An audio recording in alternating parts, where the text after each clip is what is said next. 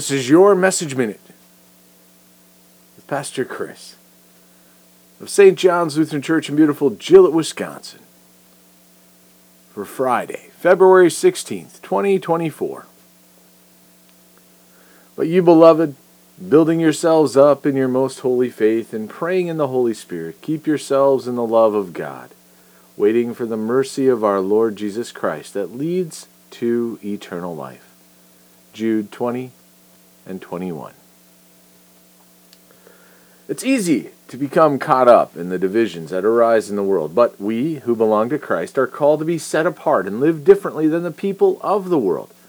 We aren't supposed to remove ourselves from the world, but being set apart, we will appear and act differently than those of the world. We are meant to engage everything differently, including our way of dealing with those who desire to create conflict.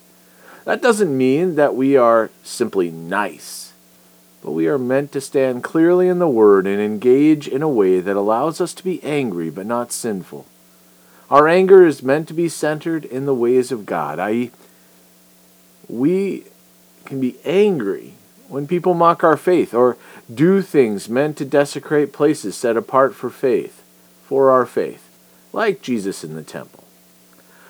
Otherwise, our calling is meant to build up ourselves and other believers in the love and the faith of Jesus Christ.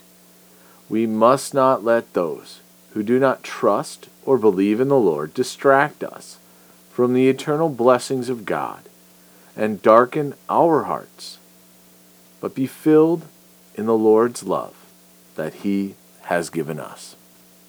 Let us pray. We thank you, our Heavenly Father, through Jesus Christ, your dear Son, that you have kept us this night from all harm and danger, and we ask you to protect us this day also from sin and every evil, that in all we do today we may please you.